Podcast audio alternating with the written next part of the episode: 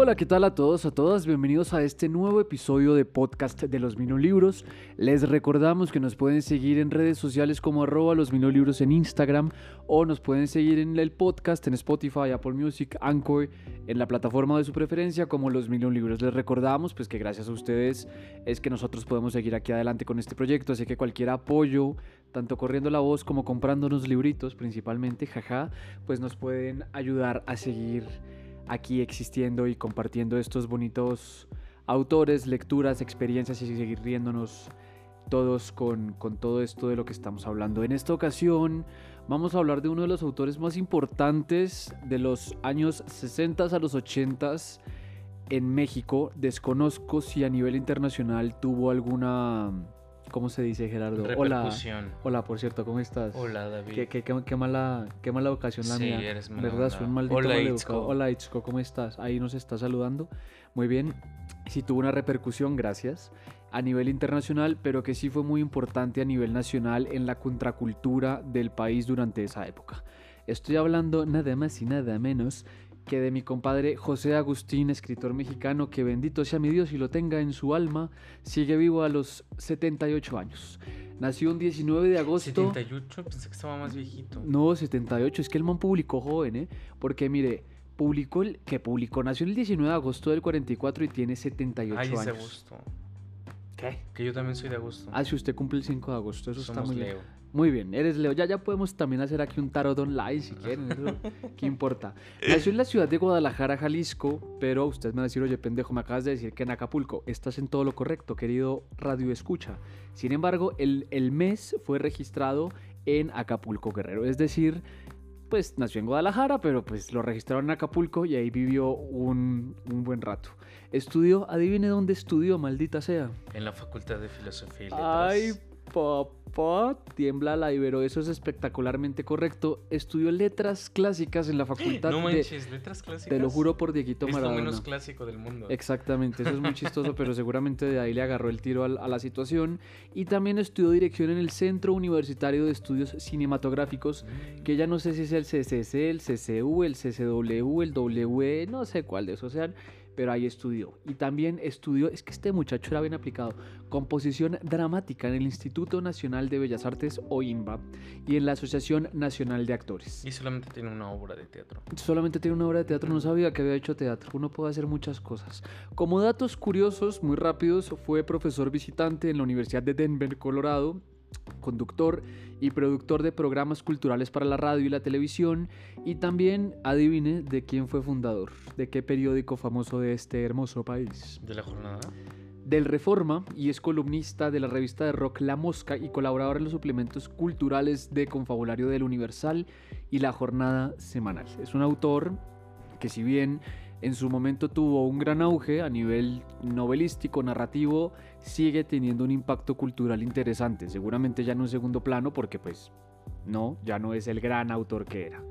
Como cosas eh, interesantes, digamos, porque como su misma obra es así como alocada, como con el pelo suelto, este, estuvo en Lecumberri en el 84, tiene una novela muy buena que se llama, ¿cómo se llama? El rock de la cárcel, one, two, three, así como el de Elvis Presley, estuvo preso en Lecumberri, o en el Palacio Negro de Lecumberri, este que ahora es el Archivo General de la Nación, eh, tuvo como inquilinos a bastantes autores, a bastantes personas.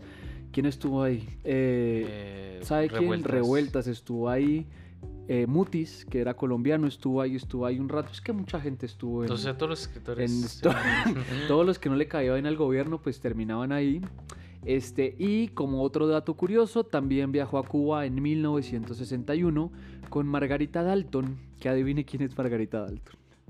Te me vas a ir de nalgas, Jerry. Piense, piense. ¿Quién se apellida Dalton? Roque Dalton. ¡Sí, no mames! Margarita Dalton fue, es, fue, es la hermana de Roque Dalton. Se casó con la hermana de Roque Dalton. Él estuvo, señor, No, pero creo que solamente, o sea, según yo, era como un matrimonio de acuerdo para ir a enseñar, creo que es literatura o español, no me recuerdo qué, en Cuba, pero nada más el matrimonio fue como de tres meses o algo así. Ah, bueno, está muy bien, pero igual, pues chévere, ¿no? Uno lo puede poner en el currículum, pues me junté con la hermana de Roque Alto, pues chévere. ¿Se imagina decir yo soy novio de Gerardo, el de los Million Libros? Sí. Ah, imagínate tú. Todos Somos- tenemos, todos tenemos ese sueño. Como otros datos curiosos, eh, fue muy amigo de García Márquez, también por lo mismo de la Revolución Cubana. Recordemos que empezó en el 59, él pasó en el 61 y no sé si decir paradójicamente, pero estuvo cuatro años en Estados Unidos, como usted bien decía, estuvo como profesor visitante, ya lo habíamos dicho, en Estados Unidos durante los 60. Los gringos no eran idiotas, sabían que también invitar a este tipo de gente que no necesariamente estaba acorde a sus ideales políticos, pues también podía ser una fuente de información interesante y más siendo tan amigo de, no sé si amigo, pero simpatizante de Castro. Eh, como cosas así, otras cosillas extrañas, eh, en el 2009 sufrió un accidente que al parecer le fue un poco, un poco complicado, no me dicen muy bien cómo de qué fue, pero parece que todo bien, se partió el cráneo y se partió las costillas, pero después de 22 días pues lo logró. Así que pues básicamente esa es la vida como muy revuelta, porque lo, por lo que digo, él mismo es así, de lo que es José Agustín. Ustedes se preguntarán, oigan, pero ¿quién putas es José Agustín? Yo les diré, eh, es un poco extraño que en pleno siglo XXII uno hable de esa manera y ese tal vez es uno de los grandes problemas de la literatura de la onda, que era este fenómeno, este movimiento eh, del que José Agustín estaba adscrito. Adscrito. adscrito eh, porque uno cree, pues ahora están como las caricaturizaciones de está de pelos, maestro. Y como más dicen los chavorrucos, o sea, cosas así súper XC. XD. No, no, no, ¿qué pasa? ¿Qué pasa? Ya soy chavorruco, maldita sea, ya soy chavorruco. Pero sí, como está de pelos, maestro, no te agasajes. Dentro así. de tu vocabulario ya no existe la palabra funado. Maldita sea, tengo, tengo que, tengo que seguir leyendo hacia la, a la juventud. Hay una novela muy buena que la, la rata con Tiner me dicen que está buena. Mm. Sí, uf, no, facilísimo. Una, una locura. Itzko es muy fan de. Itzko es muy fan de. de- muy fan. Pero bueno, ya, si- siguiendo con, con- con este asunto, la onda fue un movimiento político y literario que sí tenía como esta visión de que tenían que hablar como la juventud de ese entonces, que a partir de ese lenguaje que podía considerarse subversivo, podía considerarse vulgar, sí era una forma de representarse frente al mundo y era una forma de expresarse frente a todo lo que estaba sucediendo. Estamos en 1960 y en 1960 pasa lo siguiente, estalla una guerra terrible, que fue la guerra de Vietnam, y a partir de la guerra de Vietnam, que fue donde fueron muchos eh, soldados gringos, desconozcos y mexicanos, desconozcos y colombianos, eh, fue una guerra muy sangrienta, fue una guerra de guerrillas, fue una guerra que tuvo serias repercusiones porque además es una de las pocas guerras que Estados Unidos ha terminado mal parado, o sea, sí tuvo una derrota bastante complicada. Y esto causa que la juventud empiece a cuestionarse una serie de valores en torno a la familia tradicional, de tener hijos, de tener una casa, de mm, tener un carro, de ir a las oficinas a trabajar, de la supremacía blanca, entre otras cosas, porque en ese entonces el racismo seguía siendo, bueno, verdad, sigue siendo vigente lamentablemente, pero en ese entonces estaba más que institucionalizado, ¿sí?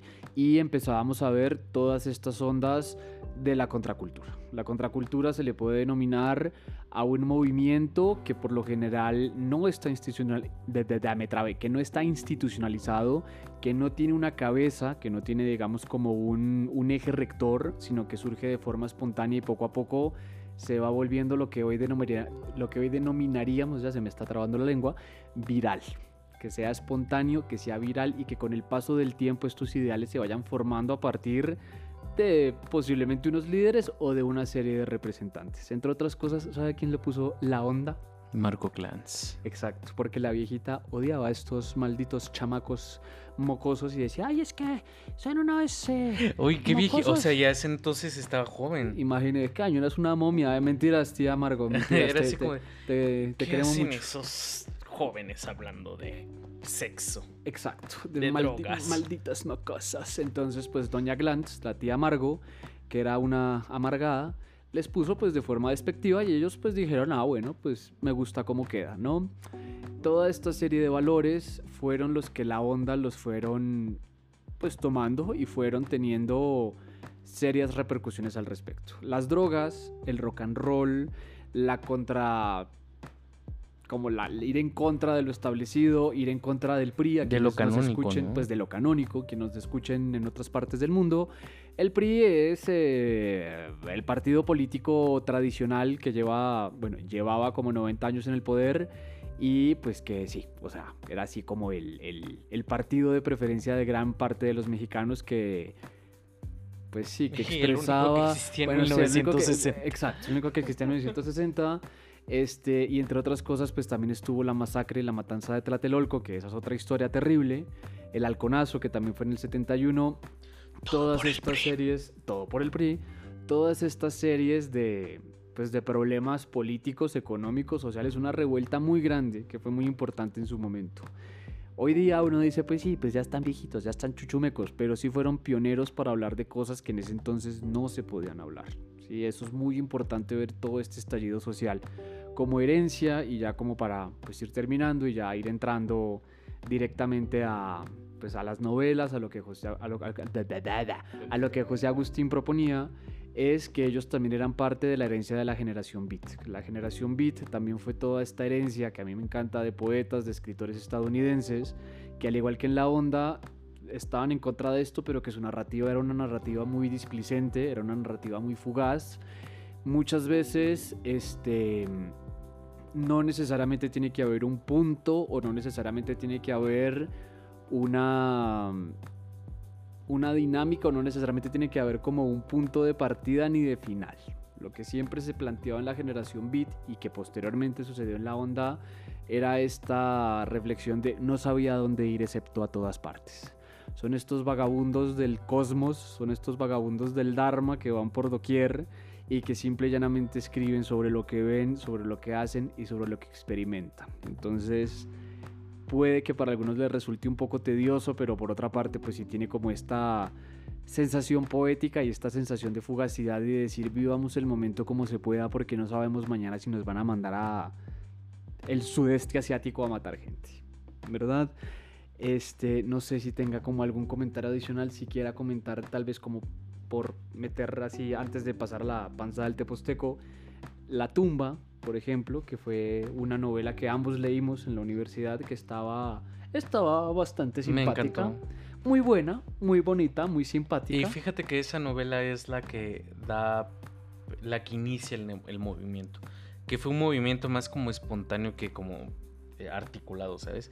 No es así como que se sentaron y dijeron, vamos a hacer la literatura de la onda.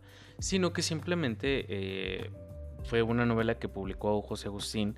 Y creo que a lo mejor y nosotros dos nos sentimos muy identificados porque uno de los escenarios muy importantes de la novela de La tumba de José Agustín es lo que vivimos diario a diario como estudiante, pero también la Facultad de Filosofía y Letras. Correcto, correcto, sí, es, es una novela así como muy juvenil, mm, juvenil adulta, si les gustó Los Detectives Salvajes, por ejemplo, creo que les puede gustar este La tumba. La tumba de José Agustín, o sea, son este tipo Y de es-.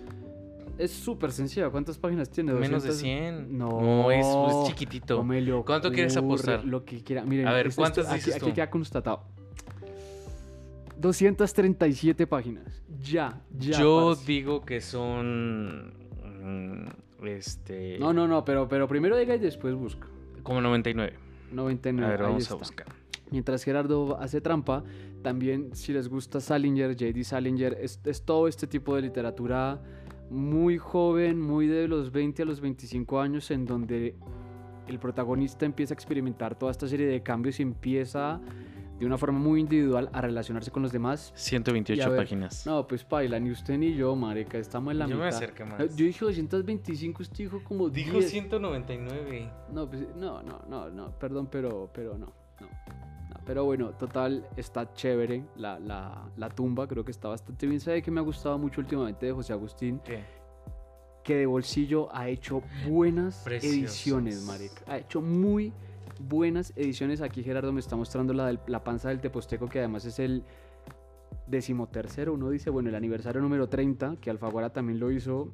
Ahorita vamos a hablar más. a muy, muy bonita y está ilustrada, pero también las de bolsillo están muy buenas. Todo lo de José Agustín está bastante chévere y es bastante ligero para, para cualquier persona que quiera leer. Creo que es para un público bastante amplio.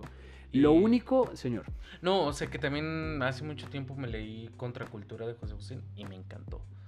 O sea, porque es que como que entiendes como que todos los movimientos outsiders es como un, es un ensayo donde habla de todo lo que sucedía en las periferias de lo canónico. Y me Ok. gustó muchísimo. chévere. Porque es que ahí es donde te das cuenta cuando creo que lo que condensa ese ensayo de la contracultura es cuando dices, eh, entre más represión haya, más movimientos de liberación hay. Porque más autonomía se busca. Sí, estoy, es estoy así como de- completamente de acuerdo. Y, o sea, es así como de, ah, me vas a decir que no voy a usar azul, pues uso un azul plateado chillón. Exacto. Me vas a decir que vas a fracasar un podcast. Pues hacemos el maldito podcast. Ah, Pero sí está, está, está chévere eso. Lo único y que es algo que a algunos autores les pasa, y ya a continuación pasamos a la panza del teposteco, es que el lenguaje muchas veces sí puede ser anticuado, es que el lenguaje muchas veces nos puede sacar un poco como de pedo porque no necesariamente, pues vuelvo y les digo, si el chiste era transgredir la narrativa a partir del lenguaje, pues hay cosas que uno dice, pues no mamen, o sea, ya mi abuelito habla así, pero piénsenlo, si le tienen como, como chiste a la historia, si le dan contexto a la historia, pueden ver que sí en su momento pues era una cosa muy escandalizadora. Como antes el rock and roll era una cosa escandalizadora, en su momento hace 10 años el reggaetón era una cosa escandalizadora y ahora pues quién sabe... Bad Bunny vende que- millones. No, y ahora Bad Bunny vende millones, efectivamente. Entonces, pues piénselo así. La contracultura siempre va a funcionar de esa forma y posiblemente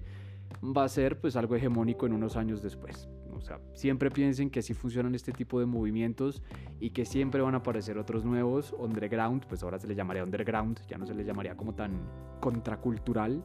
Y, y pues que siempre los medios de comunicación van a ser una forma importante. En su momento fueron los libros, los periódicos y la radio, ahora será el internet. Entonces, piensen por allá, José Agustín, piensen que fue un alma rebelde, o seguramente lo seguirá haciendo. Si lo quieren visitar, ¿a dónde vive? En En Cuernavaca. Tepoztlán, ante, en Cuernavaca, me muché como 20 minutos, pero bueno, está en Cuernavaca.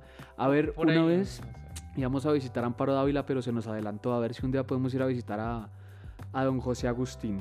Pero bueno, pasando a la panza del Teposteco, creo que Gerardo se llevó una muy agradable sorpresa Sí, con esa novela. Es una novela que está catalogada como juvenil. Ya Gerardo nos va a explicar como toda la temática. Me lo dijo, me dolió.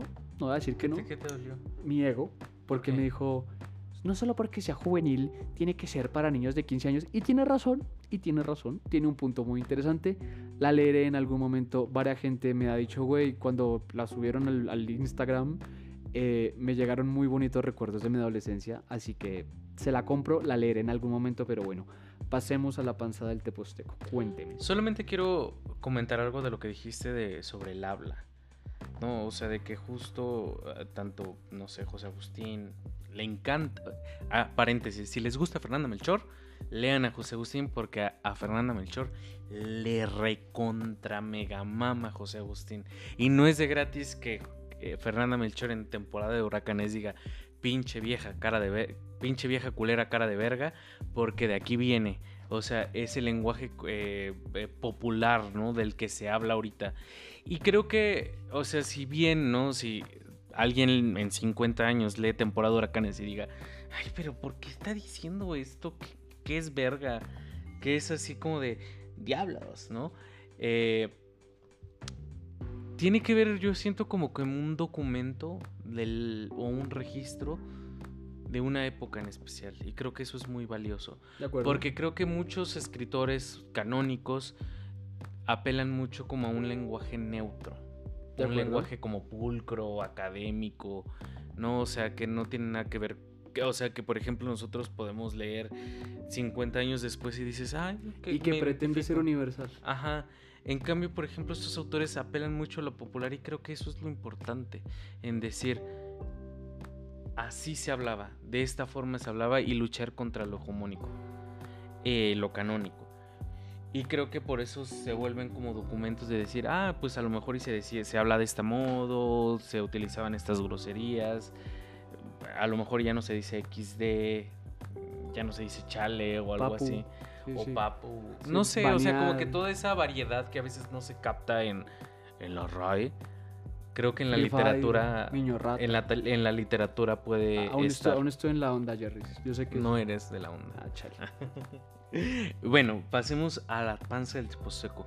La panza del Teposteco, fíjate, fíjate que fue como un encargo. En 1992 la editorial Alfaguara estaba buscando como a escritores que escribieran una historia original, eh, escritores mexicanos sobre todo, y que fuera para un público de niños, ¿no? Y no tan niños, o sea, como juvenil, Adolescentes. adolescentes, ¿no? Y este, pues se les propuso a varios escritores es- eh, escribir una novela. Entre ellos eh, sacaron, bueno, por ejemplo, iba a ser una coedición entre Alfaguara y eh, Conaculta en la colección de Botella al Mar. Y bueno, por ejemplo, Juan Villoro sacó El profesor Zipper y la fábula de la guitarra. eh, De la guitarra eléctrica, algo así. Y Francisco Hinojosa con Lugano. Eh, es muy interesante porque la primera edición de La panza del Teposteco de José Agustín, que salió en 1992, estuvo ilustrado por su hijo eh, Agustín Ramírez, eh, que era un niño como de 16 años más o menos, y que le hizo unas ilustraciones para acompañar el texto. Y bueno, o sea, al día de hoy, adivina cuál es el libro más vendido de José Agustín. La panza del Teposteco. La panza del Teposteco. No me digas que De eso verdad, es. sí. Pero justamente ahorita lo vamos a ligar un poco con la literatura juvenil porque creo que un punto nodal para los lectores y lectoras es darles en lo juvenil. O sea, porque hay una época en la que olvidas todo y no sabes qué leer porque todo parece aleccionador, moralista. ¿Cuál fue, ¿Cuál fue la primera novela así como que usted leyó en forma, pero bien chida, que usted por... por Es que era juvenil. propia? O sea, era eh, El mundo de Sofía. ¿De verdad? Sí. Vea pues. Sí, sí funciona esa vaina entonces. Sí, es que ahorita vamos allá. Pero eh, mi, mi hermana, por ejemplo, Momo. Ah, de, Ende, Michel Ende, Michael sí. Ende. O Michel Ende, o como quieran llamarle.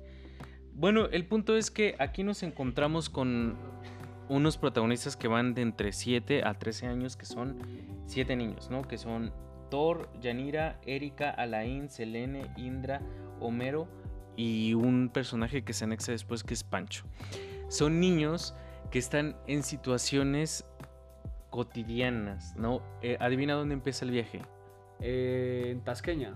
Sí. No, cállese. ¿Lo, eh, lo estabas buscando? No, Sí, en Tasqueña. no más. Porque van de viaje a Tepoztlán, por eso se llama la panza del Teposteco. Van de viaje a Tepoztlán.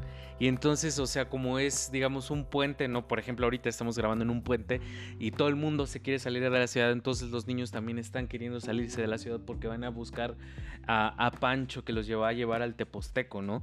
Y entonces así como de, ay, no, que no hay boletos o que salen hasta las 12, que hay que esperar, o sea, son como las 8 de la mañana, hay que o sea, pero con un lenguaje tan fluido, o sea, por ejemplo, hay aquí como que uno arcaísmos, no sé cómo decirlo, de que dices así como de, Como slang, como Ajá. Jerga, ¿no? que ya digamos, ay, pero ¿por qué dice eso? Pero, o sea, la eh, el ritmo sigue fluyendo a pesar de eso, ¿sabes? Y que tú conoces, o sea, dices, ay, eh, habla chistoso, pero quiero seguir, porque el libro es muy divertido y creo que a pesar de eso... Eso tiene que tener. Ahorita vamos a ir como un punto más profundo, pero estos niños de repente dicen, bueno, pues no nos podemos subir, entonces vámonos en un camión. ¿no? Y entonces se van en camión a Tepoztlán y los encuentra Pancho, que es un niño indígena que es hijo de una curandera. Eh, la o sea, y ellos tienen como, como este contacto alternativo eh, a la, pues sí, a la ciudad, ¿no? O sea, es- tienen que ver mucho con las comunidades indígenas, etcétera. Y entonces él los lleva al Teposteco y descubren en el Teposteco una entrada alterna. ¿No? O sea, como una entrada a una cueva y dicen, ay, por aquí voy a entrar. Y de cuando entran se dan cuenta que atraviesan como una eh, dimensión completamente desconocida, ¿no? Y entonces es ahí cuando entre deambular como en esa zona que no conocen, se encuentran con todos los dioses eh, prehispánicos. Muy interesante. Y es que justamente aparte de lo divertido del viaje, lo divertido del lenguaje de los niños, las situaciones, cómo se responden, se insultan, etcétera, lo interesante es que a través de la panza del Teposteco, José Agustín nos está diciendo niños, bueno, no niños, ¿no? Pero o gente, jóvenes, o lo que sean lectores, lectoras, no se olviden de los dioses prehispánicos porque aquí estuvieron. O sea, chévere porque es como una moraleja, pero lo hace Es que siento que no es moraleja, sino que es como una enseñanza o, una especie como de... Me, fíjate que, bueno, si yo no conociera como todas las divinidades prehispánicas, me pasó mucho como con el mundo de Sofía, ¿sabes? De, por ejemplo, que más que una moraleja me suscitaba eh, curiosidad de quiénes son estos güeyes que son personajes y que son dioses extraños, ¿sabes? Y entonces así como, ay, ¿por qué la Tonantzin está haciendo tortillas, me cuida y se, se preocupa por mí y nos está ayudando en una guerra entre dioses que hay ahí? No les voy a exponer, más. Pero es eso, ¿no? O sea, cuando, por ejemplo, yo cuando tenía 17 años y leí El mundo de Sofía, no, tenía 15 más o menos. 15, 16 por ahí. Eh, y leí El mundo de Sofía dije, pero ¿quién es Platón? ¿Quién es Aristóteles? ¿Quién es Spinoza? ¿Quién es Hegel? ¿Quién es Heide? O sea, todos ellos que me estaban proponiendo a través de la voz de Justin Gardner, algo así se llama el autor, que yo decía, quiero saber más, ¿no? Por eso la primera, eh, eh, o sea, cuando yo siempre quise estudiar filosofía, pero después me fui por los lados oscuros de estudios latinoamericanos. Pero fue eso, ¿no? Es cuando dije, ay, quiero estudiar filosofía, es que este libro me cambió la vida. Y todo el tiempo estaba hablando de filosofía, o sea, según yo, ¿no? El Jerry, el Jerry, el Jerry chiquito era pendejo, digo, sí, qué lindo. Y entonces, o sea, me acuerdo que hasta mi hermana, o sea, estaba chiquita ya de tener como seis años, cuando yo comencé a leer El Mundo de Sofía, que ella agarraba y le decías, ¿qué estás haciendo? yo, ay, estoy leyendo El Mundo de Sofía. Estoy siendo un mamador literario. Pero ella lo empezaba a leer según y así como, mm". todo es una construcción social. Mm". No, y es que justo es eso, o sea, creo que alguien que escribe para la juventud tiene que tener como ese gancho de curiosidad y, no de tener moraleja. alma de niño, ¿eh? Sí, seguir como muy abierto a, los nuevos públicos. Y es que, por ejemplo, eso es lo importante también de esta edición del 30 aniversario de la, de la panza del Teposteco, porque como bien dices, no solamente incluye ilustraciones hermosas de su hijo, también fotografías y textos, por ejemplo, de Fernanda Melchor y de este Emiliano Monge. Y ambos llegan a la conclusión de que conocieron a José Agustín en el bachillerato, no, por distintas novelas, en el bachillerato o en la prepa, pero se los presentaron profesores buenos de literatura. Y, eh, o sea, yo como que haciendo la conexión dije, ¿quién fue el profesor, el mejor profesor de literatura que tuve? Ariel. Ok. Con él leímos La panza del Teposteco. No, leímos La tumba. No, ándale, La, tumba, perdón. ¿Cómo, cómo, qué, qué dices, querido productor? No le entendía nuestro productor ejecutivo. Ah, sí, ah, es que, se llama Ariel. Gracias por el chiste, tío. Ajá, y, entonces... Y entonces es que creo que, no sé, o sea, yo digo así como de, si un profesor de literatura te recomiendo José Agustín, es un buen profesor de literatura. Está bien, entonces ya sabes que es una green flag. A ver, que, que yo sigo en la onda. Fíjate tú. Eso no fue muy onda de tu parte. Ah, chale. Pues bueno, muy bien. No, pero espérate. Eh, la edición conmemorativa que ahorita tenemos y que acaba de sacar Alfaguara. ¿A cuánto está, Neni? Eh, está muy buena. O sea, vela. De verdad que está muy buena. ¿Cuánto, cuánto le pones? O sea. 2.99. A ver, ahora, Itzko, ¿cuánto le pones a esta edición?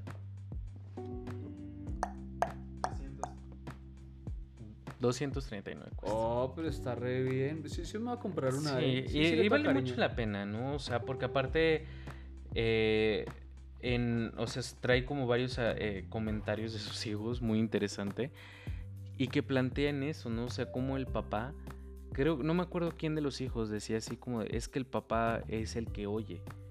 Y ah, como, o sea, era así como de, siempre nos estaba escuchando, siempre nos estaba poniendo atención y otro de los hijos decía así como de cuando terminó de leer La panza del Teposteco, me lo entregó, o sea, como que fue el primer lector, ¿sabes? No más. De decir, eh, no sé, creo que el niñito tenía como 16 años igual, y, eh, y decía así como de, ten, léelo y me cuentas qué onda.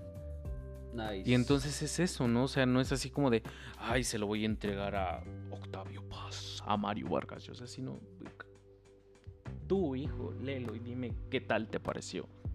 Muy bonito muy bonito. Pues qué bonita reflexión, qué bueno volver a José Agustín, me alegra muchísimo que hayamos hablado de él. Y pues bueno, sí, la reflexión es siempre tener un corazón rebelde. Un corazón gordito. Un corazón gordito también. Pues bueno, algo más que me quiera comentar, que nos quiera comentar sobre José Agustín. No, que creo que, bueno, no eh, debe leerse más, ¿no? O sea, creo que se deja principalmente en, en la escuela, el la panza del teposteco, porque es el viaje de los niñitos. Pero creo que es un autor que vale la pena mucho leer. Bueno. O sea, cada texto que he leído así, La tumba, Contracultura, y ahorita el tercero que es La panza del teposteco, no hay ninguna decepción. Le haré caso, le haré caso. Pues bueno, ¿tiene algo que leer? ¿Algo que leer? ¿Tiene un, un libro nuevo que nos quiera recomendar, que esté leyendo?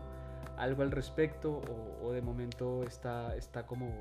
no, fíjate que eh, estoy leyendo un libro, bueno, voy a empezar a leer un libro que se llama eh, La primera vez que vi un fantasma de... Ah, que está en eh, Candaya. sí, Solange Pape, creo que se llama Pape, no me acuerdo.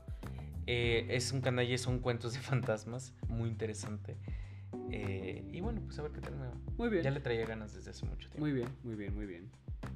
¿Y tú, yo que estoy leyendo? ¿Y tú qué estás leyendo, gracias por preguntar, Gerardo.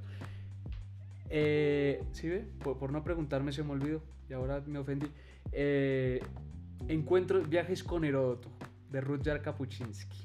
No, ah. Rudyard no, pero no me acuerdo cómo se llama Kapuczynski, pero son eh, crónicas de viaje que el man hizo como periodista. Fue uno de los padres de la crónica moderna y siempre que lo hace, güey, siempre me lo gozo al derecho y al revés. Hace yo creo que 50 años, más como 60 años se, hicieron esas crónicas, pero tienen una vigencia de cómo ve al otro y de cómo experimenta al otro parce magistral. Está en anagrama, seguramente lo tendremos a la venta o tendremos algo a la venta de Kapuczynski, todo lo de él vale la pena.